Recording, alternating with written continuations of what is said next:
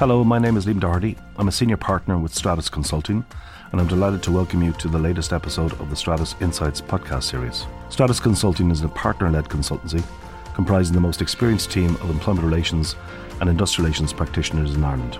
Each partner has over 30 years' experience in supporting, guiding, and advising employers on strategic EOR projects. Stratis operates a leadership team, chief executive, and board levels to support organisations who want to lead and drive change, particularly where there's a strategic employment relations dimension. We will focus on the question are we heading towards some form of mandatory union recognition in Ireland? Given the importance of the topic, I'm delighted to be joined by Brendan McGinty, Managing Partner at Stratis Consulting, and Kevin Duffy, former Chairman of the Labour Court.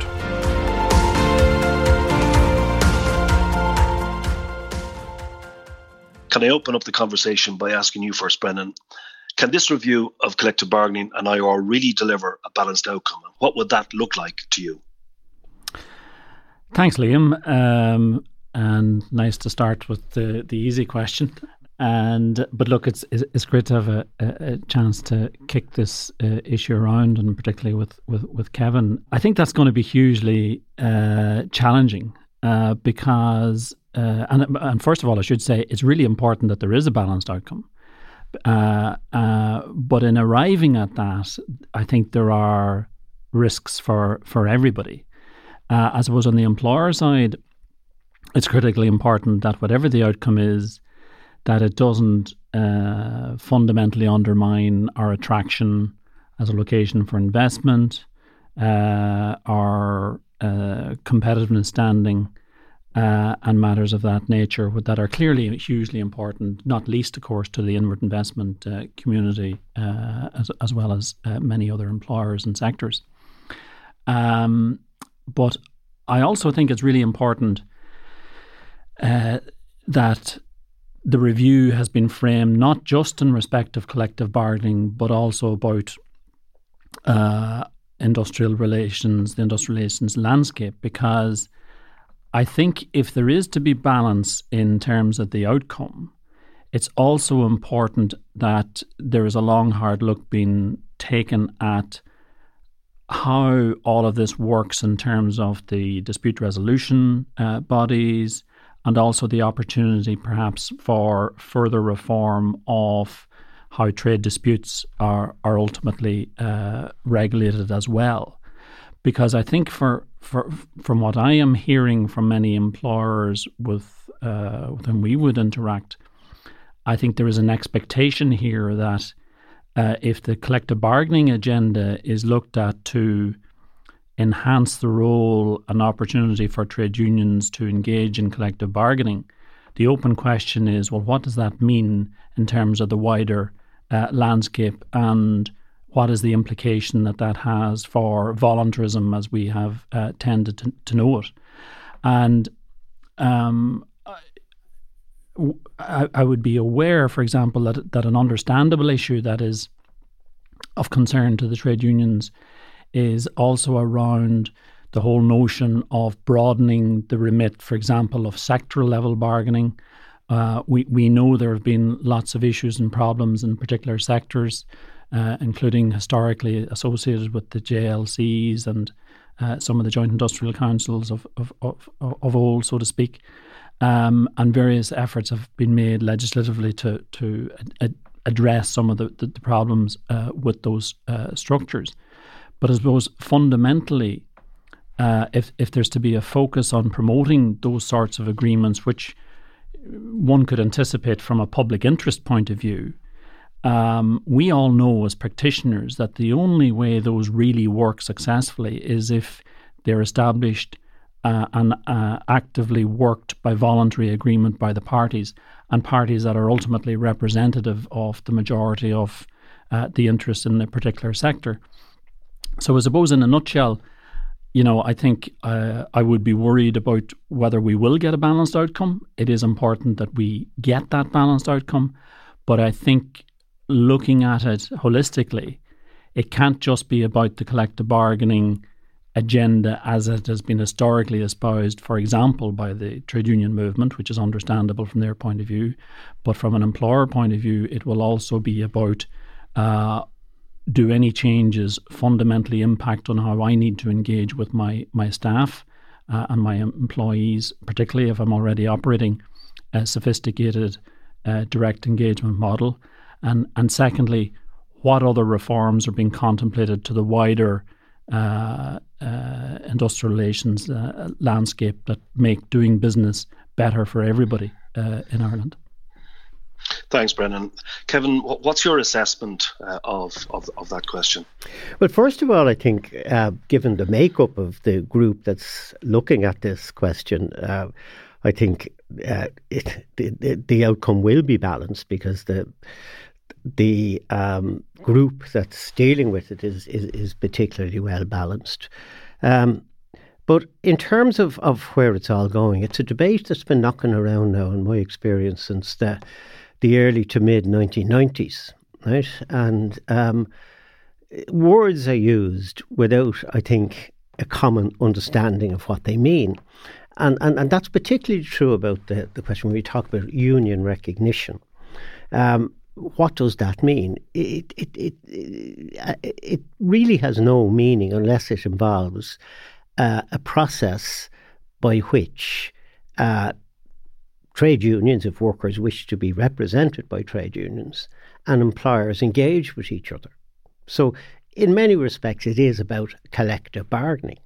It's about a mechanism by which workers can have an input at some level into the determination of the terms and conditions under which they work. Now, um, while it may be possible right, to bring about a situation, and I, I use the word may deliberately, uh, where an, an employer could be obliged to talk to a trade union in certain circumstances. And indeed, there are circumstances already in which that is the case uh, in, in, in relation to, to certain issues that arise. And that could be, you know, theoretically, that could be mandatory. But collective bargaining is only of value if it results in a collective agreement. And the difficulty here is how do you f- bring about a situation where people are obliged to make collective agreements? I mean, it, it, it, it, it, it, it simply seems to me an impossibility, certainly within our current uh, system. Um, and maybe it does involve looking at the broader landscape. In fact, I think it, it, it probably will involve looking at the broader landscape. Um, but right now, um, if parties disagree, uh, there are the institutions of the state available to them, but they're voluntary, and the outcome is voluntary. And there's an upside and a downside on that, depending on where you're coming from. For I suppose categories and groups of workers who have a lot of industrial muscle, that's fine because ultimately, at the end of the day, they can flex their muscle. In circumstances where they don't have that, right, uh, then it's of little value to them. So, you know, there, there, there are complex questions there. And it really just goes, it's, it's not just a question of saying uh, union should be recognised in certain circumstances. Recognised for what? And what is the object of that particular exercise? And and these are these are f- fundamental questions that have never been fully fully answered. And I think you know, a bottom line position, and I'm certainly not talking for the trade union movement. A long time since I was had any authority to do that, if I ever had it. But um, f- fundamentally, it's it seems to me to be about a principle right? The principle being that working people, as I said, should have a right to an input into the terms and conditions under which they work. Um, and that in, involves some level of engagement. You know, it can happen in many places on a one to one basis, but that's really a, a, bit of a nonsense in many situations. So I, I, I'd be inclined to think that um, these are the, the, the, fundamental questions that have to be grasped and, and, and never have been up to now. I mean, there are other aspects to this, and Brendan touched on them, and I agree with him. The whole thing about uh, sectoral bargaining and, and the JLC system, and that's a system that's been there, I suppose certainly in in in the formal census, 1946, and even before that, the, the old trade boards, um, and there are uh, JLCs established for a raft of employments, right? But all but two of them don't function, and you know if if if the J and, and JLCs are in in reality a form of collective bargaining Right? It's it's it's collective bargaining in a different context, but ultimately, it's employers and unions negotiating and coming to an agreement at a level which is then generally applicable within the sector. And um, you know, I, I, I, the other thing that I think is important here is that Ireland is very much an outlier in terms of collective bargaining coverage. Not so much in terms of trade union density, because you know, it's about 24% in Ireland is trade of workers are in trade unions, and collective bargaining coverage is about 34%. Um, and short of the Scandinavian countries, we're not that far out in terms of, I mean, if you take France, for example, which is, I think, illustrates the point, where you have about 10% of the workforce of trade unions, but 98% or 99% are covered by collective bargaining. And Indeed. it's because of a different system. Um, and uh, and that, I think, is, is, is really where the focus should be initially, uh, particularly if you're talking about expanding um, coverage of collective bargaining in Ireland. Because if, you, if all of the JLCs were active, that that 34% would increase significantly. And there are many sectors uh, which, you know, are, the characteristics of, are, of which are such that uh, JLCs could usefully be established uh, to, to, to regulate them in these terms. Um, and that's um, that's an area I think that there, there, should be a strong focus on. But to come back to the the first point, I think before we start talking about mandatory recognition and all the rest of it, we need to be clear as to what what the object of the exercise is. And I said, in my view, um, the object is to provide a mechanism by which workers have an input, right? And that can be the straightforward traditional way that we all understand, and the members of unions, the union and the employer concludes a collective agreement, and that's, if you like, the the traditional model. But there are other ways in which it can be done as well, and I think they, okay. they need to be explored. Thanks, Kevin. Just uh, actually, as a follow on to that, I, I'm I'm curious. You know, in, in talking about some of the principles involved, and and in particular in looking at potential outcomes that might involve mandatory obligations, is there a danger that voluntarism, as we know it, is is is that an end or is that a near end mm. of hmm. life stage? Well, just like collective bargaining, I often wonder what voluntarism is, particularly in, in the present context. Um, you might elaborate on that. All right. Well, first of all, it's a, I, I suppose it's a long time since our system uh, was purely voluntarist. You know, we, there's legislation covering many aspects, certainly in in individual areas, but in some collective areas as well. Uh, and there's nothing voluntarist about that. And even, I suppose, to, to illustrate the point, um, when I started with the Labour Court in 1997, uh, about well, 90%, 95% of the work was pure industrial relations. That was voluntarist. People didn't have to go. They didn't have to pay any attention to what came out. By and large, they did. Uh, high percentage of them did, but um, it it was voluntary in that sense, right? Uh, now, uh, since the reforms in 2015, I think about I think the split is about 70 30 mm. in in employment well, rights. Balance has shifted. Yeah, hugely, it's yeah. hugely mm. shifted. And if you go to the WRC, I gather it's about 85% mm. is, is our, what we could describe as mandatory mm. issues. So, you know, that's, that, that that's reality. Um, but I'd be inclined to think that there's the, the fact that employers may be obliged to at least listen to the views of their workers as expressed through a trade union isn't in itself going to alter the situation. What I was saying was that I, I wonder to what extent is that really going to bring about the sort of results that people want? Because people only reach agreement if they want to reach agreement and if there are advantages for both sides in reaching an agreement. You can never force them to do that, right? Mm. And I suppose that's that's the, the essence of voluntarism. And but the other very important dimension to voluntarism is that the institutions which are there uh, issue recommendations rather than decisions in pure IR cases, which, as I said, are a, a diminishing aspect of the overall landscape. But they, um, and people are free to reject them.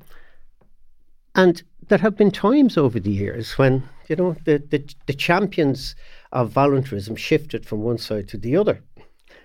And uh, if you if you look at the Commission on Industrial Relations, which was way back when I had hair in my head, um, um, I mean that was that broke down because it was heading towards curbing that yeah. voluntarism, mm. and that was being led by the FUE at that time.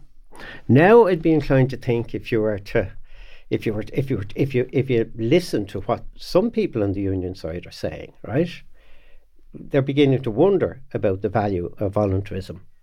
And the other thing, and again going back to my former existence, before I left, uh, got somebody to have a look and see well how many Labour Court recommendations are being rejected or mm. ignored, mm. right? Mm. Which is the same thing. And where is it coming from? There were more employers in that category than unions. Yes. So, you know, and and that, that may be a reason why you know unions are are, are maybe reviewing their position, but. Um, I don't necessarily think that it is. I mean, we don't want a situation, I don't think anybody wants a situation where every aspect of voluntarism is gone. Uh, particularly the capacity for people to make deals between themselves, and if issues arise, to have those issues dealt with outside of the mainstream legal systems. I don't think we want to get to a stage where um, the um, collective agreements have the status of contracts and all of that sort of stuff, which you see in some European countries, but I'm not sure that we anybody would really want to go down that road. But I'm inclined to think that you know voluntarism, like everything else, it, it it's uh, it moves on, it changes over time, and it certainly has changed over time in in, in our system. Um, you know, as I said, but I don't think that requiring uh, employers to listen to their employees, uh, perhaps to consider what they have to say, to afford them an opportunity to be represented in saying what they have to say would in, in and of itself undermine the, the basic concepts that at the end of the day people are free to make agreements or not to make agreements. Uh, and if they if they if they don't make agreements, well, they don't make agreements. Um, okay, thanks for that, Kevin. Uh, Brendan, I'm just curious of you know your view in relation to that issue around voluntarism mm. and, and, and whether you see it as being uh, uh, you know at an end or or, or, or near end um, or or you know is there another perspective uh, that you have on it well look there's a huge amount of issues bundled up in that question uh, un- understandably because look we all know how foundational the whole sort of um, voluntarist approach to our IR system has been for both sides of, of, of, of industry over uh, you know so many years. And I suppose the the you know a starting point has always tended to be look that you know the state doesn't impose uh, a solution in terms of you know the how, how people want to conduct their business from an ER uh, point of view.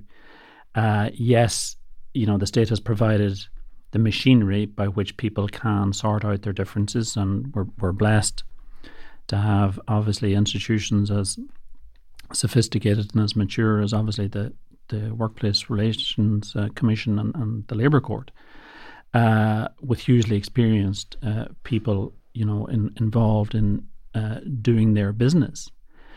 Um, but we have to acknowledge, of course, that look, there has been, uh, and and partly, obviously, on the back of the growth in the individual rights agenda that, that Kevin has rightly alluded to, uh, and jurisprudence of one form or another over the years. But you know, the voluntarist principle has kind of been been been been chipped away, um, and if that's the case, I suppose there's a fundamental challenge or question. I think that I suspect the review group is is is having to uh, grapple with as well, which is that you know if if if the parameters of voluntarism because, for example, of trade union ambitions around the collective bargaining space is to be uh, narrowed or tightened in some way, there probably equally has to be a, a, an acknowledgement that, you know, voluntarism that can't happen just for one side of industry, or for that matter, it just can't happen, you know, in the private sector. Like so, for example, you know, if you wanted to uh, identify some kind of you know, uh, difficult issues, you know, you, you you would pose the question: Well, what's the implication of, of that, for example, in the public sector, or indeed for public sector uh, trade unions, who you know have obviously has uh, by and large have access to collective bargaining arrangements uh, as as as a as a, as a given, uh, or indeed for that matter in the private sector, if you think about some of the legacy issues about uh, pre-entry closed shops and, and, and matters of that nature that we, we all we all know there's a legal question about and and, and uh, matters of that nature. But you know, Kevin's um, proposition about that he's mentioned about uh, you know one of the core issues at the heart, perhaps, of of the the the ambition here is that you know employers would listen obviously to to people's views and obviously with trade unions having a role in that. And i suppose for me that's kind of at the kernel of some of this because we know there's lots of ways employers want to listen to people's views uh, whether it's around a change project or or, or some, some some other initiative that's been taken or if it's around changes to uh, pay and conditions whatever whatever that may be. Um, and i think one of the fundamental kind of challenges is that our system, our industrial relations system, in all its respects, um, has tended, understandably, because obviously of the, the provenance of our system back to the establishment of the court in 46, etc., the, the, the, the, collective bargaining edifice has tended to take a predominance in that. Uh, with the support over the years of the of, of Congress and, and the employer bodies and so on. Um, but over time, we also have to recognize that there is a majority of businesses in the private sector who are operating sophisticated direct engagement models and who are choosing to listen to their views of their employees using a different model, right? And the challenge is, you know, how do you bring about change that addresses the concerns that the trade unions have without doing damage to that culture. Mm. Now, the other thing then I would say is that um, we also have to recognize that, look, we've already built up a very sophisticated regulatory regime, for want of a better way of putting it, that, um, you know, promotes collective bargaining uh, uh, in, in one sense, prohibits anti-union discrimination. You know, puts arrange put a we we already have arrangements in place around anti-victimization and so on. And you know, I remember being uh, uh, one of those soldiers that was involved in the establishment of the uh, the, the the 2001 Act, um, and and it's important, I suppose, and, and this is an interesting point because that was an Irish solution to an Irish problem uh, in, in, in short order, where on the one hand what was being said, uh, as I'm paraphrasing now, uh, trade unions wanted the opportunity to represent their members in uh, organisations where there wasn't established collective bargaining arrangements. Uh, employers were saying, We are opposed to any form of mandatory trade union recognition uh, and an obligation to concede collective bargaining, etc. Uh, and we found a way through the industrial relations legislation to construct a modus uh, operandi that allowed those trade unions where they where it wasn't the practice of the employer to engage in collective bargaining to represent their members uh, and to have a any dispute over the uh, fairness or otherwise of the terms and conditions that were at issue or whatever for that for that to be assessed, but on the strict condition uh, that uh, an outcome to that could not be a recommendation, for example, in favour of collective bargaining, and you know, and we all know that uh, worked reasonably well in the in the early days. Uh, and then it ran into various legal uh, challenges and difficulties and has been further revised uh, through the course of the uh, as a result then of the changes uh, in, in, in 2015. But th- I suppose a key point, however, in all of this is that the whole notion here about the engagement, and you know, Kevin is right. You can't force people to agree to things that they don't want to agree, um, and you know, but at the same time, we have fallback mechanisms in place, uh, and there are there are consequences for em- employers, in, in, in in particular, who fail to engage in bona fide collective bargaining, and whether that's uh, you know, around we've preclusion around discrimination, uh, penalisation of employees, the victimisation piece, offering incentives to abandon entitlements under any of those legislation in terms of people's entitlements of freedom association and and and all of that, which is only only right and proper. But as I say, the, the, the, the real concern here is that if there is a further squeeze on voluntarism as we currently know it, and and it's already under pressure, let's be honest, right? Um, there is a, a there is a danger that that is targeted purely at the private sector and has unintended consequences for those employers who are actually practicing good ER practice, albeit not through the, the, the modus operandi of traditional collective bargaining. And that's the concern. Thinking of the right to bargain legislation that we have, the framework of uh, you know IR Acts from 2001 up to 2015, it's probably fair to say that you know in the last number of years it, it's remained largely unused by the trade unions and mm. i'm hmm. just curious as to you know your view as to why that is so um yeah look uh we we won't get into the whole history of it uh, necessarily beyond what I've what I've discussed, but um, I suppose it's safe to say that look, despite the efforts to render it fit for purpose in 2015. Um, uh, and and one of the important, I suppose, steps forward, which uh, I personally thought was a very significant um, uh, step forward for the trade unions, was the inclusion for the first time in our industrial relations um, legislation an actual definition of collective bargaining. Mm right? Mm, mm, but mm. again, the point about that is it, it, it restates, you know, what we all know to be the case around uh, that comprising voluntary voluntary engagements or, or negotiations. Um, and I suppose it's that that's the kind of key point that look, mm.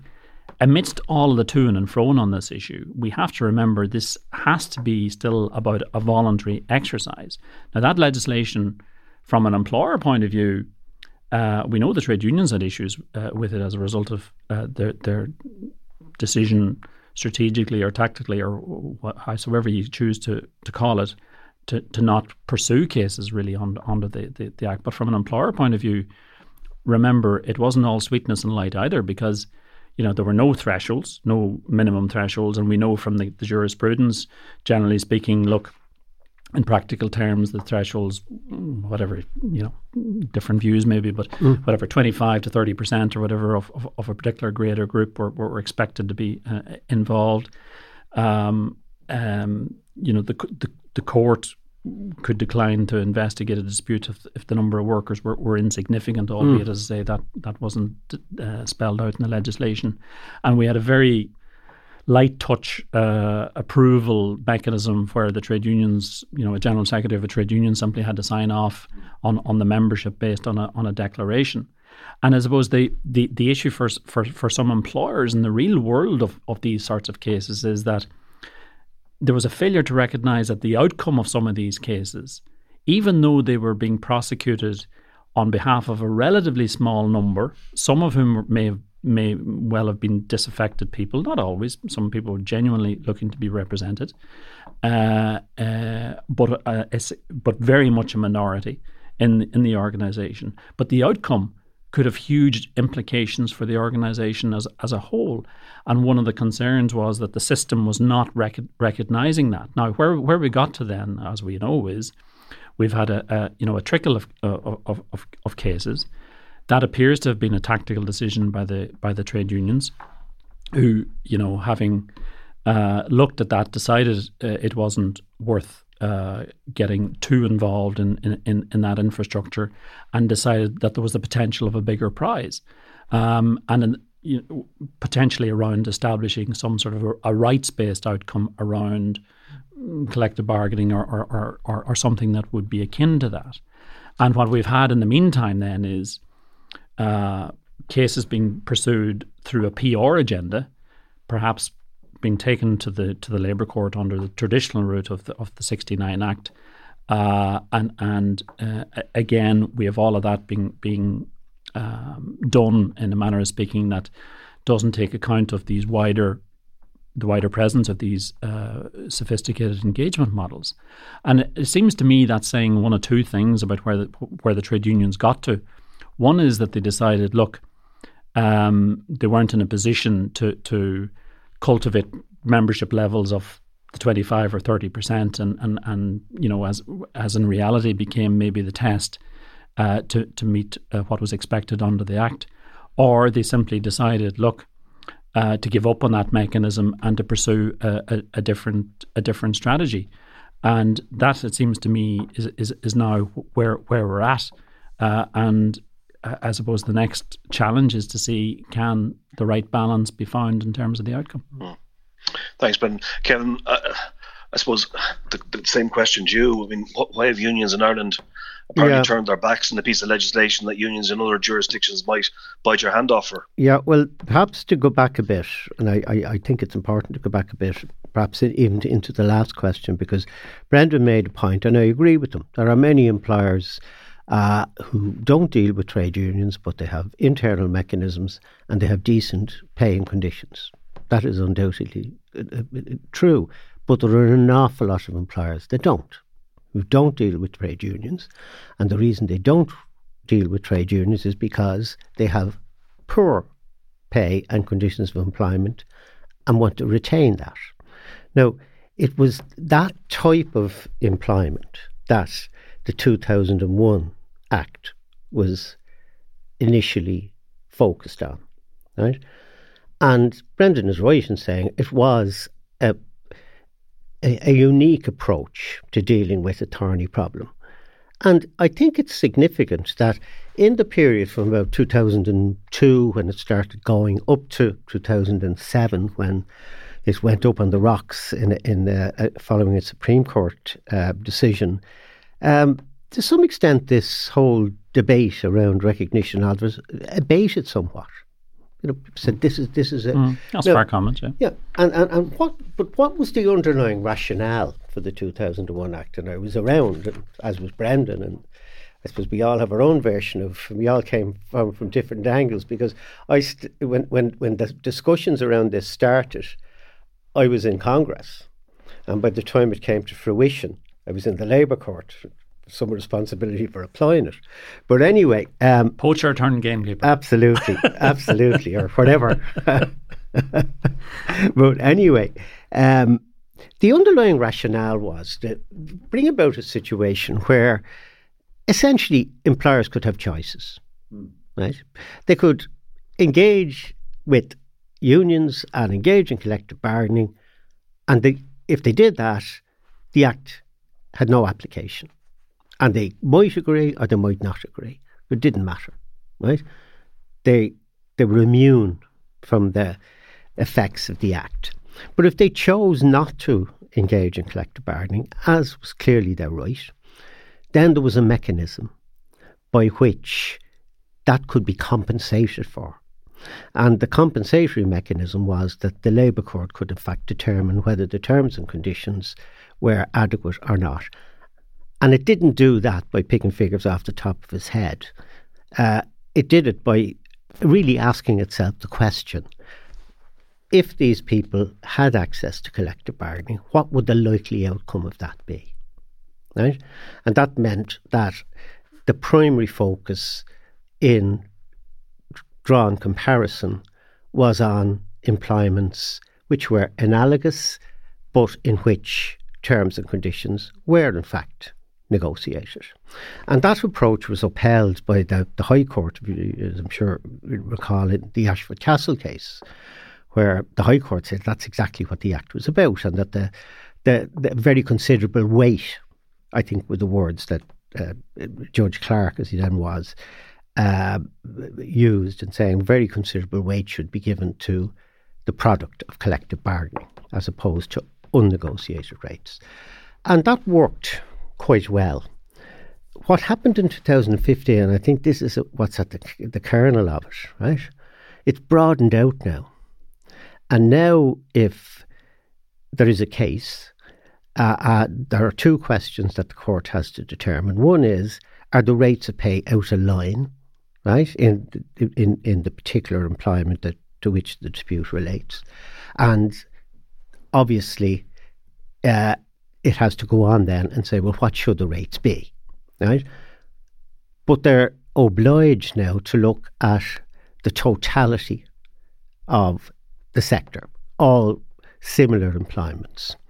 And in a lot of cases, the type of employments that unions would have invoked the 2001 Act to uh, to deal with are in sectors where a lot of them are everyone's on the minimum wage the minimum wage and given that the court is obligated to take into account the totality of the sector right it's un- unlikely to produce a result. There's also an obligation, of course, on the um, union to establish that the rates of pay are, in fact, out of line. And there is no mechanism by which they can have, have access to that information. Very often it's because you're, you're talking about sectors where there is very, very low levels of, of trade union organisation. I don't think there's a problem in terms of the numbers right? And um, I don't think that's the problem. I think the problem basically is saying how do you deal with a situation where you have to look at the totality.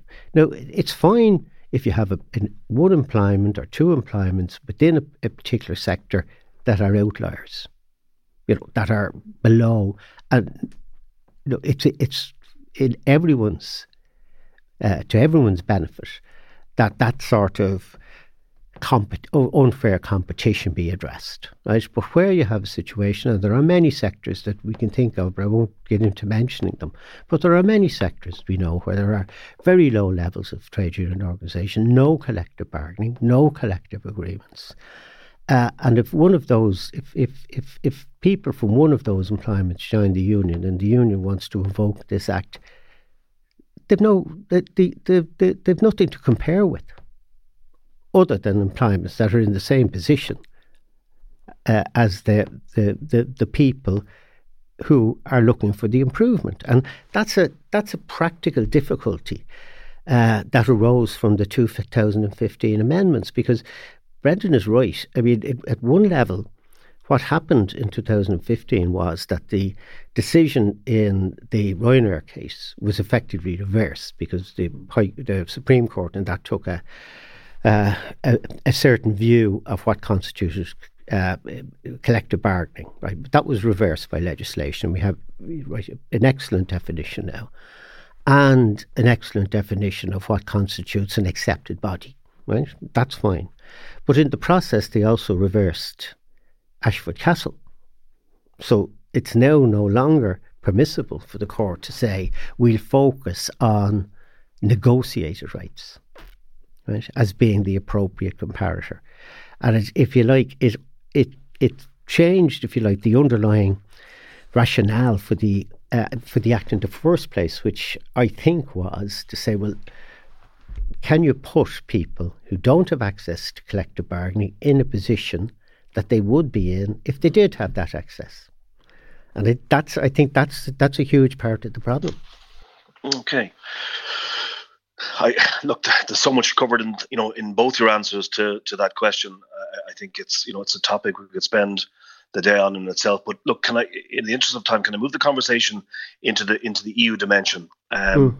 And maybe Kevin, if I can ask you, in, you know, in terms of of your assessment of of you know the union strategy over the past five ten years, uh, is it fair to say there's a, a shift uh, to focus on the EU dimension to see how that might be able to support collect, collective bargaining here in Ireland? Oh, I think that no, there's no doubt there is because, uh, and and it's not just from Ireland. It's it's it's uh, it's a part of the. We know about the the minimum wage uh, directive and what that has to say, um, though perhaps misunderstood in some respects because the the that directive is about minimum pay, but it deals with collective bargain, uh, bargaining coverage. But that's seen as a, a means to an end. The end being to try and improve pay levels in, in low paid employments. But um, there is because Ireland is is is different to the rest of Europe, and you know not necessarily in terms of, of trade union density. It's falling all over Europe, right outside of the Scandinavian countries. It's um, it's it, it's falling, but collective bargaining coverage is it remains extremely high. As I said, 90, 90 um, 99% in France, uh, uh, 98% in Austria. Um, it's you know they're it, it, it, it, it's it's quite high. We're we're very much out of line there. So yes, the, the, the trade union movement, I think, has been for the last number of years, from what I can see, uh, become more involved in uh, de- trying to address this question through their the European Trade Union Confederation, of which they're an affiliate, and um, there are obvious advantages in that for them because you know if there's if there's uh, they might find that it's easier to convince the member states uh, in the European Union that collective bargaining coverage is a good thing because they already have that. So you're not asking to bring about anything that they don't already have. Right? And it might be an easier way of bringing about some sort of a political initiative than trying to deal with it in a, on a domestic setting. So I can see where they're coming from on that. Brendan, your your assessment of that? Um, I, I, look. I think this has been probably the most significant move, uh, really, to internationalise the the the issue. Uh, obviously, on the back of um, potential legislative arrangements uh, that would occur in in Europe. Um, but again, just for the benefit maybe of, of, of listeners, it's important, uh, as I understand it at least, uh, that you know, over the last couple of years, there there would have been a, you know a fair old debate, obviously, within the trade union movement as to what would be the better course of action. Because, as I understand it, uh, and as Kevin would be aware, there would be you know some would have advocated, for example, you know, a referendum to bring about const- constitutional change to to provide for, um, you know, a right to collective bargaining or or, or some such. Um, uh, but of course, you know, the problem at the mo- for them at the moment is that the constitution is a is a double edged sword. Yes, it guarantees the rights of citizens to uh, form associations and trade unions and so on. But as we know, the co- the courts also interpret that as providing for obligations for um, where employers don't have to to recognise such such bodies. Um, and uh, I think, in fairness, it would appear that Congress, you know, has identified. Look, there there are clearly risks associated with a, a, a you know going the constitutional referendum approach. Never mind the political I- issues that that would would, would throw up. um, and instead have, have decided to focus on the potential for you know a directive on harmonising collective bargaining in some shape or form across uh, across uh, Europe and the tactical advantage, as, as I understand it, that that would mean is that if that were to fall out of Europe, so to speak, then that would obviously trump any domestic arrangements in, in, in, in Irish law, and obviously would, would apply across across Europe. But uh, Kevin has mentioned the the, the minimum wage uh, directive, and you know that absolutely is significant. And and uh, you know in conversations uh, that that I have had with with organisations, when you speak about this, most people say, you know, adequate minimum wage. What's that got to do with us? Uh, mm. Which is perfectly understandable. Uh, but when you tell them you know that well it's not just about the adequate minimum wage because one of the uh, mechanisms that is being talked about to ensure uh, that there is an adequacy of minimum wage uh, uh across the European uh, Union uh, is that member states should do more to promote collective bargaining and, in particular, collective bargaining coverage because within the directive it talks about uh, that being an obligation on a member state where there's, uh, I think, a seventy percent mm of mm-hmm. workers mm not not yeah. not being covered uh, by collective bargaining. Um, and when you unbundle that, th- that throws up lots of issues. First of all, you know the trade unions uh, and, and, others uh, on on particularly obviously on the left have managed. It seems to to, to me at least to you know, take that issue and turn it into an opportunity to promote the collective bargaining uh, uh, coverage agenda, uh, which is fair enough. That that that that's their their their prerogative. But I think you you know employers out there, uh, and I think for Ireland Inc., it needs to be really well understood about the implication of that, because one of the core assumptions is that you know collective bargaining is the only means through which people can secure better terms and conditions. And I suppose that's, uh, and yes, of course, that's the role of trade unions. Understand that, right? But the difficulty here is there are lots of good employers out there who are doing good things with their staff who end up being collateral damage potentially, at least if we get this if we get this stuff wrong. And and for me, uh, I suppose the, the the the the issue is this in terms of if we do get this wrong, we, we'll end up with a situation where, you know, the trade unions will, will be in a position to practice voluntarism in areas in which they're they're strongest and create more of a regulated space, particularly in parts of the private sector where they don't have, have strength and where potentially, I'm not saying this is what's going to happen, right? But in a worst case scenario where employers are, are compelled in some way to, to engage in, in, in collective bargaining. And and for me, that's kind of the the kernel of this. But I think the the minimum wage issue, uh, I think, has a bit of road to run uh, as as as yet. And a laudable policy objective is being is being used to advance that kind of wider application of collective bargaining, and we we, we understand that we understand uh, why. But again, at the back of all of this, um, I think it'll be fascinating to see if that minimum wage directive comes to pass, and it probably will in some version, what that actually means in term for Ireland in terms of promotion uh, of coverage of collective bargaining and what that looks like. And at the fa- on the face of it, that seems to su- to suggest uh, that a, a, particular area of focus will be in that whole area of uh, sectoral bargaining. In in terms of you know the the position of multinational employers and look, we're all mindful of the the special position that you know they've occupied in this country for for a number of decades now. But I, I'm wondering, you know, whether you believe there's a real understanding of the concerns of multinational employers that are based in Ireland on this whole question. Well, look, uh, I have no doubt that look, pe- people have been voicing their, their views in all sorts of uh, places on this issue as the potential implication of this has become more more better known. But um, I, I, will say this uh, from from our own engagements um, with, with, with companies uh, and with many organizations who are leading multinationals who are already you know doing good things out there.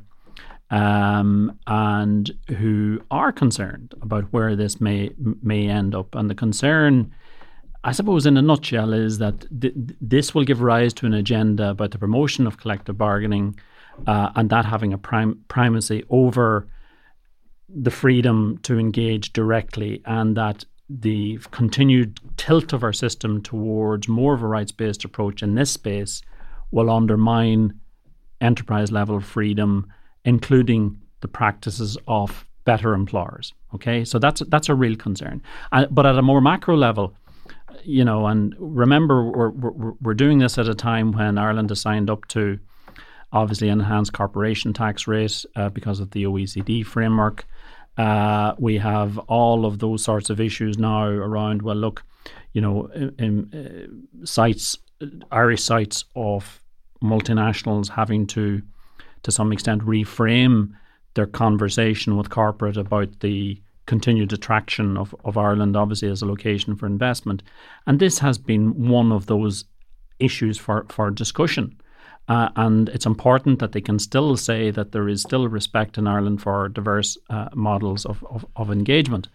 Um, because those those and I, am not talking here obviously about those you know employers who have played loose and fancy free uh, you know that, that Kevin has mentioned earlier uh, and who do not treat them their, their staff well and, and, and, and all of that. Uh, nobody has any any truck for, for, for that sort of uh, behavior. But we're talking here about, in my view, a majority of you know good employers who are trying to do the right thing and who are worried. And and a little bit of a sense uh, of of the feedback that that we're picking up. You know they want to make sure they're treating their staff well. They want to continue to provide really good remuneration and market leading benefits. They, but they want to protect their site. They want to encourage future investment.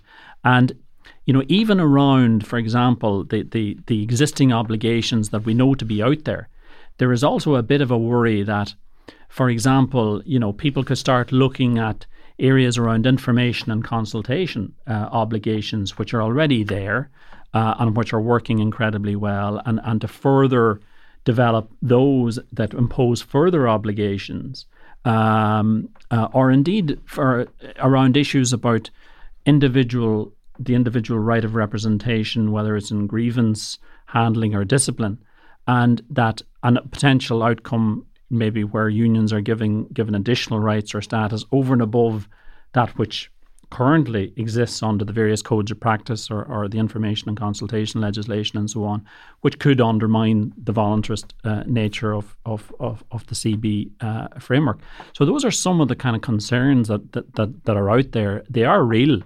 Now, hopefully, they won't uh, come to pass depending on, on the outcome, but it just shows the volatility and the concern uh, of, of, of thought that, that, that certainly exists in, in some of the multinationals that we're talking to.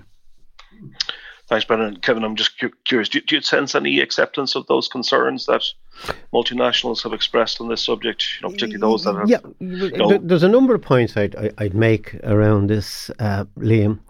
First of all, it's it's it's strange that in the US, where a lot of these companies are headquartered, if you get 51% of your employees want to join a union, the, the, the union has to be recognised. And you can put a lot of effort into making sure you don't get 51%. But that's the, that's, that's the law in the US.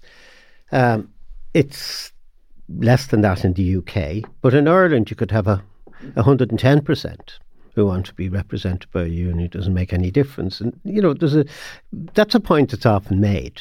You know, what's the big deal, right?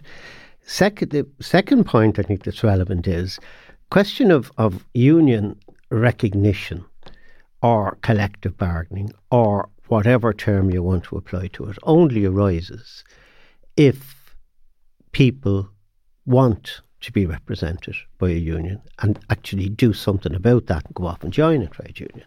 Now, we've had a number of somewhat nasty and messy recognition disputes over the years. I'm not aware of any of those disputes being in the type of companies that Brendan's talking about. They've been in the other types of employments that have been talking that I've talked about. So, you know, it, it, the, the, it only arises as an issue if people join a union, right, and make that choice, right. Uh, if they don't, it just doesn't arise. The other thing I think that's and and this is, I suppose, has run through our discussion here today. We've ended up in a situation here where there are really two models of pay determination in this country.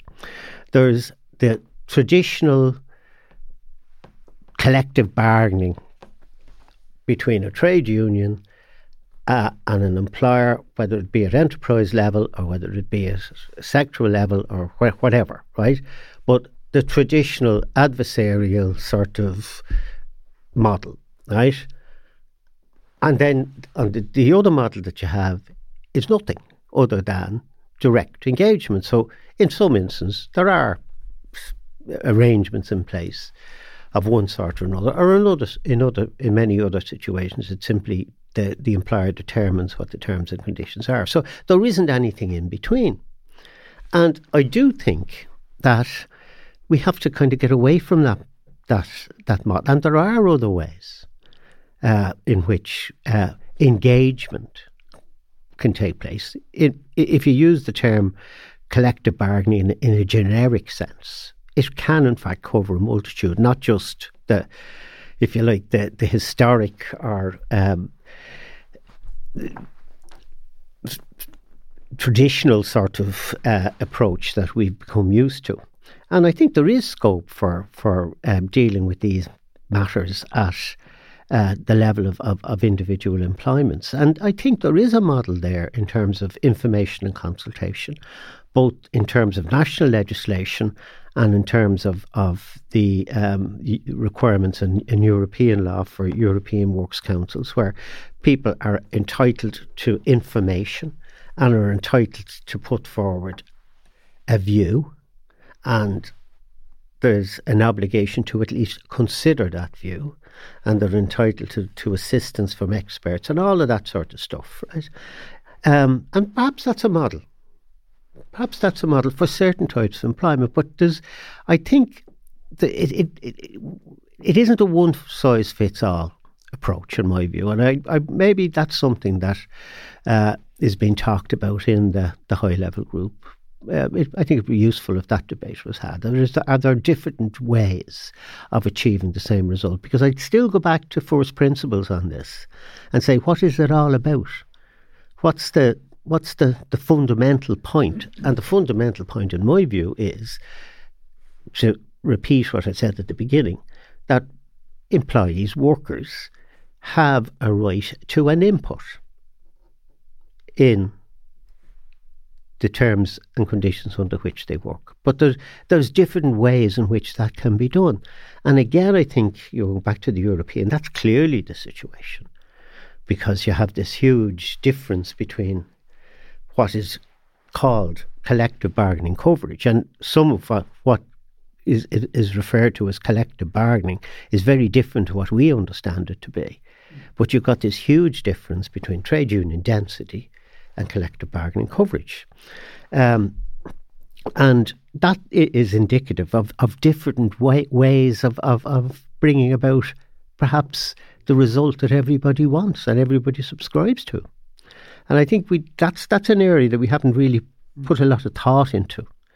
But I think perhaps uh, you know, from here, you know, it, it, it, as this debate develops, and particularly in the context of what's been talked about in Europe, and given that something, something along the lines of the draft directive will in fact be enacted, it'll be left very much to the member states to decide how they it's not prescriptive. It's it's simply saying that the member states must draw up an action plan and all of that. So it's it's not it's not prescriptive in that sense. So there'll be uh, a, a significant margin of discretion allowed to member states, but the object of the exercise will be to uh, increase collective bargaining coverage uh, to seventy percent. But I mean, if you if if, if you take it, and I've certainly always felt that the JLC system is collective bargaining, not the traditional type, but it is a form of collective bargaining. Right?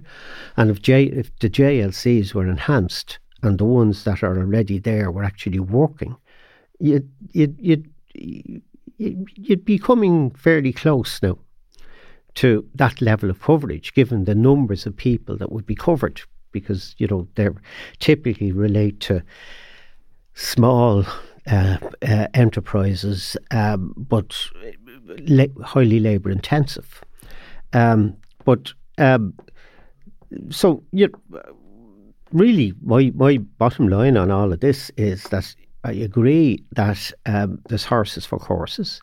Uh, if if if if it was only the sort of uh, inward investment um, companies, um, you know, they, they, they, there wouldn't be many issues around this because, as I said, there's never I've never known a recognition dispute on any of those.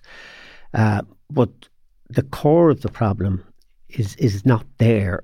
It's more with services type employments, small type employments uh, that just don't want trade unions um, because they they just don't want to uh, afford their employees an opportunity to uh, have an input into the terms on which they work. Uh, that that's a sounds like a very general statement, but it it's it, it, where a lot of the recognition disputes have occurred, it's those type of employments that they've affected. So if we if we look at the you know the conversation over the last um, period has been you know I'm talking about this conversation we, we've we've looked at the collective bargaining issue, the recognition issue, and you know I'm thinking of the review itself, and you know g- g- given that there is you know an intense interest around collective bargaining and, and recognition, I, I'm just wondering you know could the review itself miss the opportunity to uh, look at other more significant IR reforms that are required. Um, you know, is is is is that a potential um, concern, Brendan? Well, I suppose this is part. I think. Of, well, my view is that look, it has to be part of the mix if this is to be balanced, um, because you know, never mind the some of the core issues we've been talking about here around this kind of let's call it broadly based collective bargaining principle and what that should look like in a modern economy uh, from from here on. Whatever that ends up looking like, it has to sit within a system, um, and it has to sit within the dispute resolution system, and of course, it also has to sit then within the regulatory framework governing, for example, trade disputes and the like. And um, Kevin has talked about some of the obvious areas of concern around coverage, and particularly maybe amongst maybe some smaller employers or sectors, you know, where there have been issues about maybe how people have been treated or whatever, uh, or the the the the kind of alleged fairness of terms and conditions and all of that. But the difficulty is with each reform, there can be unintended consequences. And the kind of people we're talking about in terms of, you know, the conversations I've had with CEOs and so on, they're not in those sorts of organizations. Uh, and, you know, if I think back to some of the issues, you know, despite everybody's best efforts, there were some of the better FDI organizations caught up in cases, for example, that were prosecuted under the Amendment Act. Uh, and, and like any infrastructure, uh, including around, uh, let's say, the so called right to bargain uh, legislation, once it's there, you know, both parties, whoever they may be, uh, are free to use it to their own advantage, uh, tactically or politically or, or, or whatever, and, and th- that that's their right. Um, and I think that that's a key issue in terms of that whole issue of collateral collateral impact or collateral damage. But what I would like to see, and, and it'll be interesting to see how far the review group are prepared to go in this space of looking at some of the bigger ticket issues that we know to be out there for too long that have bed- that continue, in my view at least, anyway, to bedevil the system. And I suppose what, what, what we can't have, in my view, is a level of increasing compulsion on one side of the equation here, on uh, whether it's em- employers in particular in the private sector, and simply having that then bolted on to the existing unchanged so called voluntary system, right? So, um, what are the sort of things that would be foremost in my mind? You know, w- we know we need to update the rules about balloting the whole piece around, uh, indeed around uh, around the conduct of industrial action. You know how picketing rules.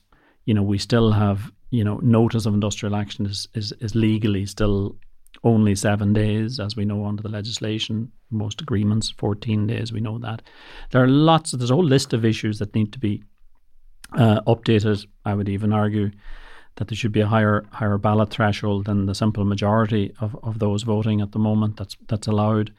Uh, and, and the whole issue, for example, about independent scrutiny of ballots and so on. But the point is that there's a whole suite of mechanisms uh, of that nature that need to be looked at. And, you know, we, we, we I mentioned earlier too about maybe there are implications here, uh, not just for the private sector. And I believe there are issues here in the public sector as well, because for example, the the code of practice and essential services we know, you know, has fallen by the wayside in terms of its effective recourse. It seems to, to, to me, at least, that all needs to be uh, strengthened. I mentioned earlier, for example, about the status of pre-entry closed shops, all of that sort of stuff. And and by the way, there's also, you know, th- this whole issue too about well, what happens if if a trade union loses its mandate, uh, and and you know, at what point uh, can derecognition occur? I mean, that's pretty unheard of in, in, in, our history, by and large, right? Uh, but if we're talking about fundamental changes, and depending on how far reform agenda goes, these are the sorts of issues that loom large. And we know there have been problems about some issues about inter-union rivalry, uh, even ununionized uh, in unionized employment, and there can also be issues then about you know, the behaviour in particular, for example, of non of some non Congress affiliated unions and so on that have caused caused difficulties over the years. So there's a whole basket of issues there that kind of are are, are in the in the mix. And I suppose what will be very interesting to see is to what extent that the balance of scales in terms of the outcome of the review reflect any or hopefully some of those issues. Kevin, are, are there any wider reforms to the Irish system that you'd like to see? Well, first of all, I think if there's a solution to be found to this problem that's been knocking around, as I said earlier on, for 30 or 40, uh, well, certainly 20 to 30 years uh, in one shape or, for, or, or another. Um, ideally, uh, it should be agreed between social partners and there's quid pro quos, like in any agreement. And I don't think there's anything wrong with uh, employers saying we're prepared to go down a particular road if you're going prepared to come down a somewhat different road with us. That's the way things are normally done. So employers are entitled to put up the stall just as, as trade unions are entitled to put up the stall. Um, and there are a whole raft of issues that I think could usefully be looked at.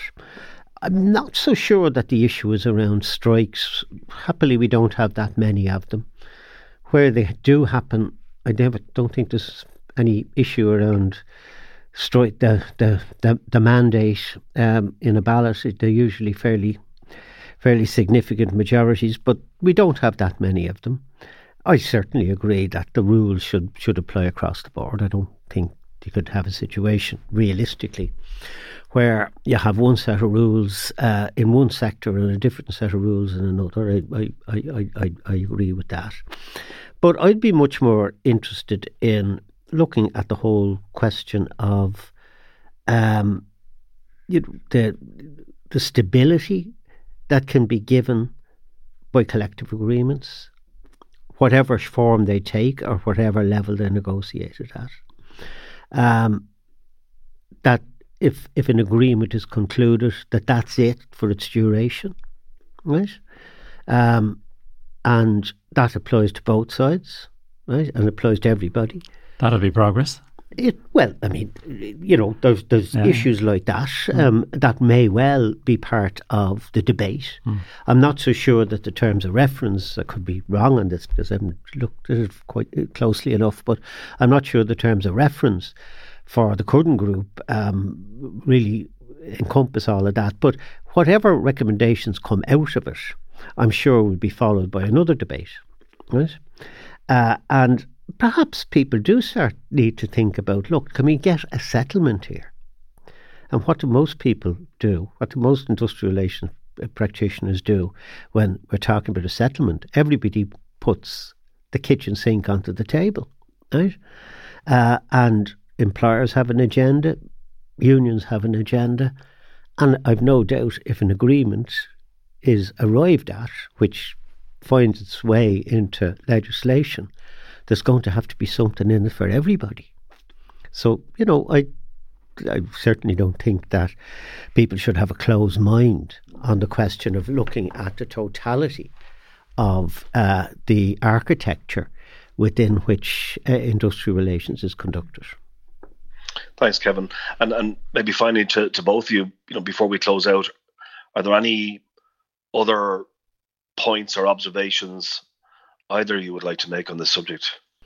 Pity we're not still in charge. I, have said that many a time, Kevin.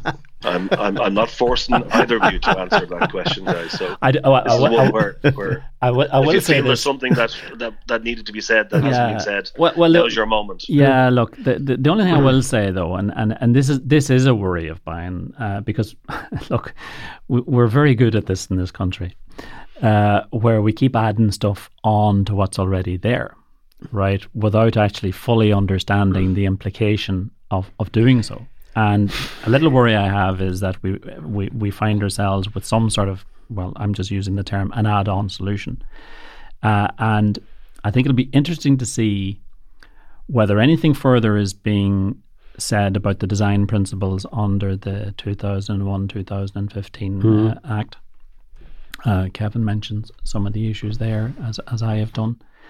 Um, uh, and because the the danger is that if if if it's a if this ends up being a bolt on, where there's more compulsion, uh, in whatever way, uh, on uh, employers, the the the 2001 15 acts are are left in place, and very little is done then around wider reform.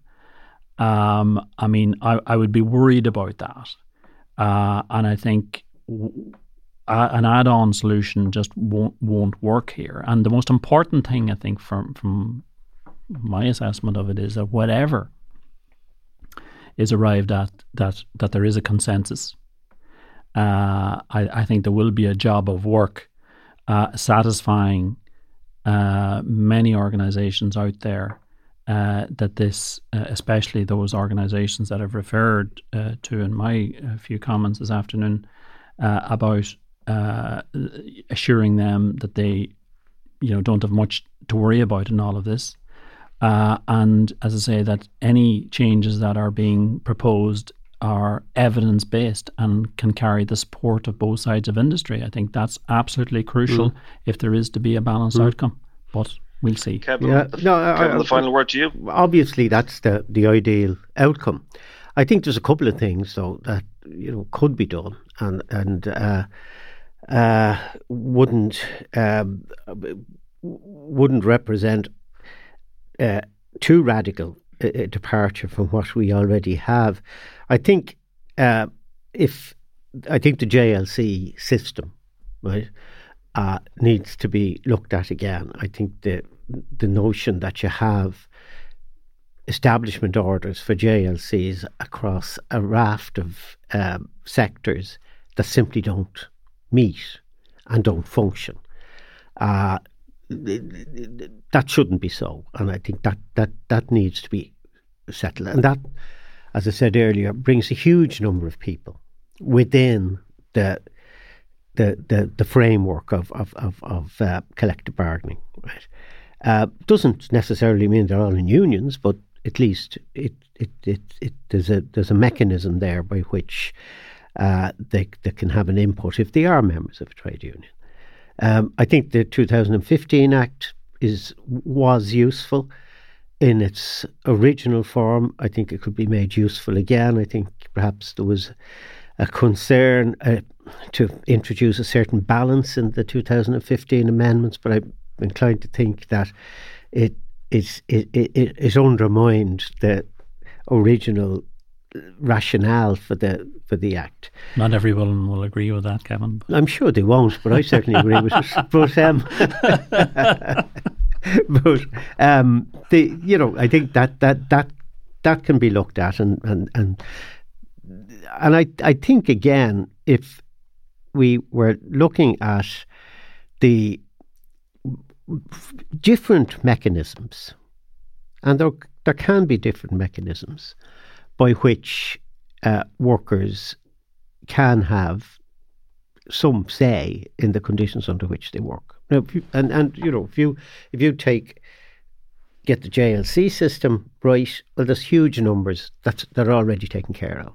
Then you've other types, and there are different mechanisms for doing that. And, and, and I don't think we should be thinking in terms of one size fits all. That there's a monolith mm. uh, there, and that it has to be uh, following a particular model. Um, um, and I perhaps and hopefully, because this is the first time this has really been looked at independently, probably since the Commission on, on, on Industrial Relations.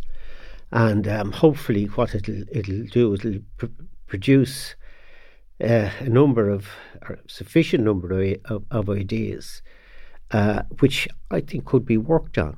And as I said, hopefully by consensus. And that's always difficult, but we all know not impossible. But it does require give and take on all sides, on all as, sides. As always. I'll, I'll, try and close out the conversation on that final moment of great consensus. Mm-hmm. I want to say, you know, to both Kevin and Brendan, thank you for a very insightful and for informative discussion. There's no doubt. Look, it's a very sensitive topic, uh, and perhaps it deserves much more discussion, you know, than we've been able to afford it uh, today. Uh, we've only been able to explore some of the issues involved. Obviously, in Stratis, we're going to continue to monitor this area very closely, uh, and no doubt we'll return to it as the high level review group completes its work over the coming months. Uh, thanks to all who've taken the time to listen uh, to this Stratis Insights podcast. Keep an ear for more, and please remember to leave us a review after you listen.